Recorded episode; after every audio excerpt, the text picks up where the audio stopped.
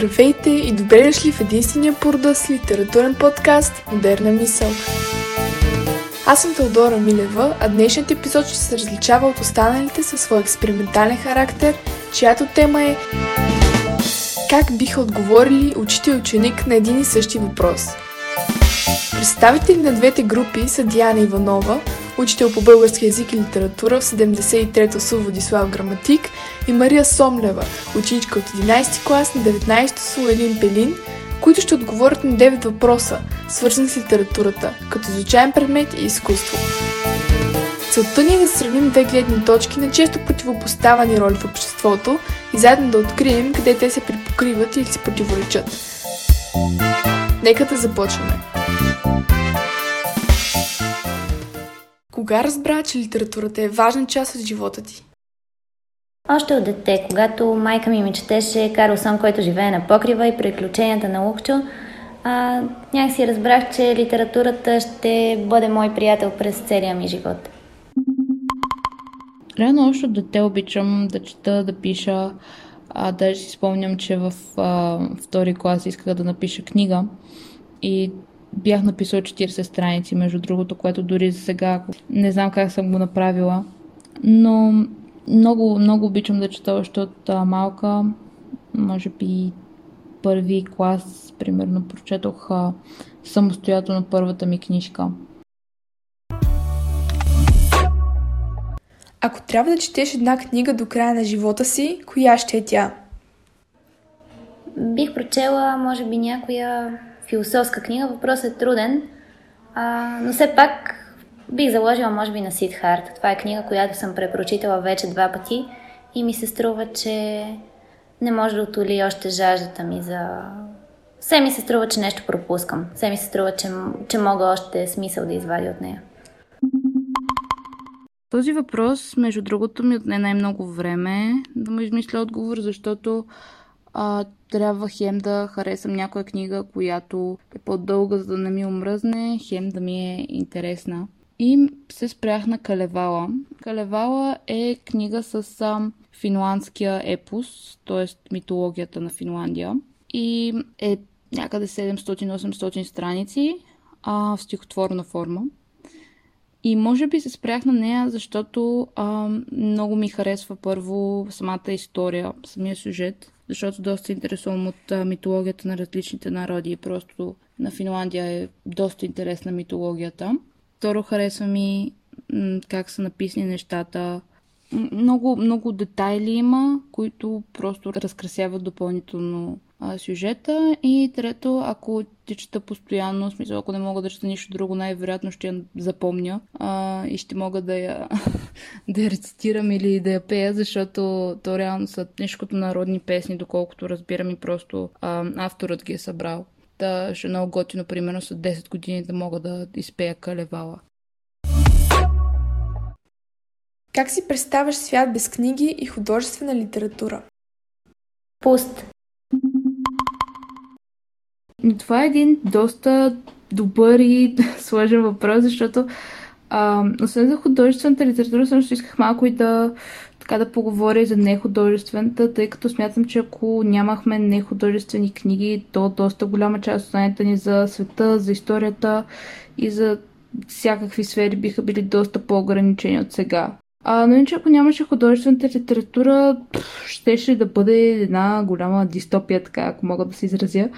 А, защото все пак литературата и изкуството като цяло са отражение на живота на човешкия свят. И а, лично на мен литературата не един път ми е помагала не само да избягам от реалността, ами и в а, това свое бягство, така да се каже, да се науча как да се справим с нещата и проблемите, които ме заобикалят.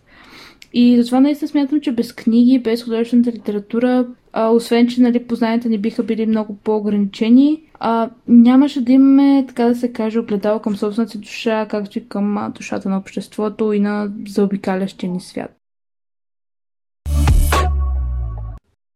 Мислиш ли, че електронните книги ще изместят хартиените? М, доста вероятно. А, на времето, когато се явявах на изпит по журналистика, имаше следния въпрос. А, изяде ли мишката книжката? Това беше темата на изпита по журналистика. И днес всъщност вече тази тема е абсолютно не, не е актуална, тъй като виждаме, че всъщност точно това се случи. Мишката изяде книжката. Киндела изяде всъщност книжното тяло на книгата. Хората предпочитат да имат а, едно устройство, а, на което да имат много информация, много книги, много литература. Докато една, една книга ограничава техния избор. Вероятно и аудиокнигите ще завземат доста, доста пазара.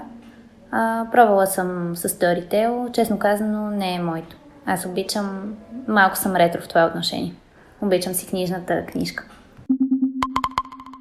Честно казано не, защото ам, аз самата много трудно чета електронни книги и просто не, не е същото. Смисъл не е като да пипаш истинска книга, да прелистваш истинска хартия, да...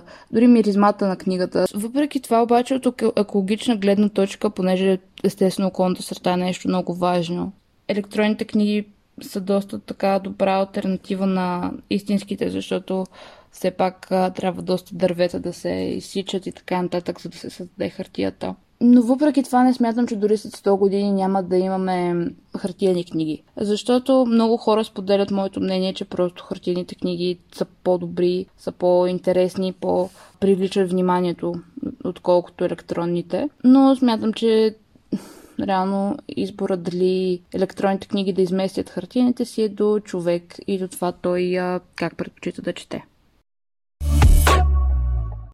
Ако в училище се изучават повече съвременни автори за сметка на класическите, това би ли привлякло повече ученици към литературата? Вярвам, че да. Затова и препоръчвам често на моите ученици съвременна литература.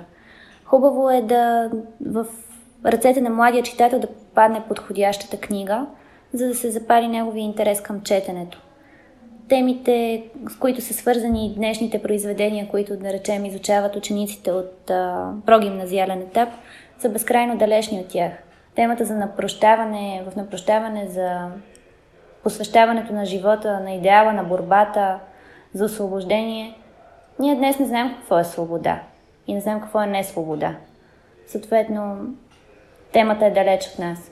Трябва да има, според мен, трябва да има книги, които са, са близки до до нравите на епохата и тематиката им да е свързана по някакъв начин с, с проблемите на тинейджерите.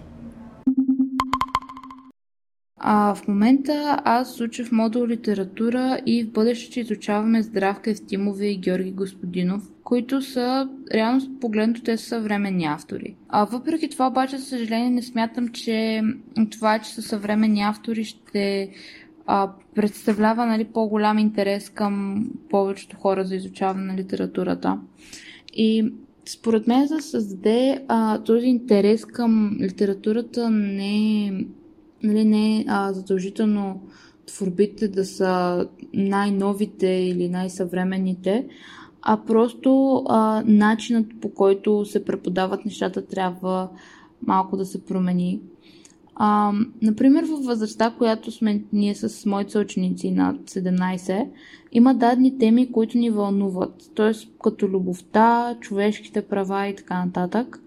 И затова смятам, че интерес към литературата може би би се постигнал първо чрез подбиране на произведения, които са обвързани по някакъв начин с тези теми а, и след това, разбира се, чрез практично обучение, като практично обучение разбирам, например, дискусии с учители, посещаване на театрални пиеси, ако има, разбира се, срещи, може би срещи с съвременни автори, ако творбата е съвременна, гледане на филми и така нататък. Просто повече практика да бъде въвлечена в изучаването на творбите, а не да са толкова теория и писане на планове. Кой автор според теб липсва в учебната програма, а трябва да бъде включен? Автори като Джей Кей Роулинг, Толкин, Рик Риърдън са автори, които всъщност и аз съм чела, когато съм била ученичка. А, според мен доста автори липсват в учебната програма, а един от които, мисля, е Капка Касабова. Наскоро прочетох една нейна книга Граница, в която тя разказва историята на различни хора, преминали границите между различни държави по времето на комунизма. Защото все пак тогава е било доста по-трудно да се, да се минат тези граници. И тя хвърля а, светлина върху историите на тези хора, но на мен особено голямо впечатление ми направиха ми разказите за помаците. Защото помаците в нашата литература така не се говори много за тях, а ако се говори не с добра дума. Смисъл, биват доста често демонизирани за това, че са м- избрали живота си пред вярата. И а, реално за тях съществува една доста голяма неинформираност в обществото. Да, не, трябва, не смятам, че трябва да е така, смятам, че трябва да има повече информираност за тези хора. Защото все пак те са част от нашето общество, те живеят сред нас, дори да не ги виждаме всеки ден. Те са тук и те са част от нас. Какво те мотивира да влизаш в час? Преди всичко ме мотивира възможността да се срещам с млади хора и да се опитам да отключа в тях Твореца. Ами, много неща, ако трябва да съм честна. Първо, а, имах страхотния късмет да, да ми преподават изключителни учители, които окоръжаваха любовта ми към литературата. А, и освен това много харесвам в момента нещата, които изучаваме в гимназията, т.е. българската литература, тъй като а, тя ни дава така един шанс да надникнем в, а, така да се каже, в миналото на държавата ни, в борбите, в блановете и надеждите на нашите предци, които реално са дали живота си за това ние да живеем в момента добре, да имаме така възможност да се развиваме, да се образоваме и така нататък. И освен това смятам, че именно такава литература много ни помага да да видим, в смисъл да видим а, къде сме били и къде сме стигнали. Какво според теб е да си учител? Професия или призвание? Не би го нарекла нито професия, нито призвание. Това е занаят. Както писането е занаят, така преподаването е занаят. Учител по литература всъщност няма. Учителят по литература трябва да бъде експериментатор. Това е учителят за мен. Той е майстора на занаята в експериментирането. Според мен да си учител е призвание, защото много хора когато стане въпрос за професията им, те нали, отиват на работа, връщат се от работа и повече не искат въобще да мислят за това нещо. Искат така да си починат, нали, да не мислят за работата си до следващия ден. Докато, примерно, когато нещо е призвание, ти мислиш за него постоянно. В смисъл, то така доста е важна част от теб. Не, че професията не е важна част от човека, но призванието смятам, че е доста по-важно. Това разбира се не означава, че не трябва като при професията да развиваш някакви така умения, които ще направят по-добър. Не означава, че веднага, щом се раждаш, а, си страхотен учител. Но лично аз мятам, че учителството е призвание, за което обаче трябва да се освояват или да освояват а, доста умения. Какви качества трябва да притежава един учител, за да бъде от полза на децата? Преди всичко трябва да бъде приятел. Поред мен вече учителят има друга функция. Той не трябва да бъде толкова авторитарен и респекта може да бъде извоюван не чрез а, дистанцията, а чрез разбирането. Трябва да имаш специален поглед върху, върху учениците си. Всеки един трябва да го гледаш с различни очи. Те са различни индивидуалности и всеки един от тях те възприема по различен начин – Просто индивидуален подход. Максимално да, да имаш индивидуален подход към всеки един от учениците си. Това е, това според мен е най-ценното. Ови, класовете са големи, 30 деца а, и е трудно да, да се осъществи това нещо, но затова всеки ден в училище е предизвикателство. Учителят трябва да умее да предизвиква себе си. А това е една доста често обсъждана тема в нашето общество, защото все пак, както всички знам, учителите са изключително важна част от държавата. Те подготвят бъдещето на една нация.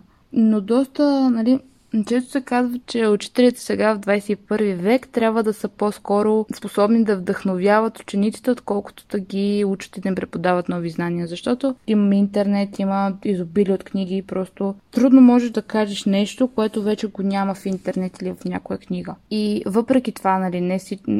хората, голяма част от тях нямат много знания, може би защото просто не са били вдъхновени да ги търсят според мен и не само според мен, разбира се, но смятам, че а, точно това трябва да прави един учител да вдъхновява учениците си сами да търсят а, тези знания.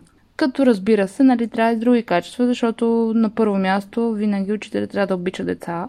Освен това, трябва да, из, да е строг, защото каквото и да си говорим, ти като работиш или с деца или с тинейджери, винаги ще има някакъв, някакво непослушание, някакви проблеми, така че трябва и да е строг до някъде учителя.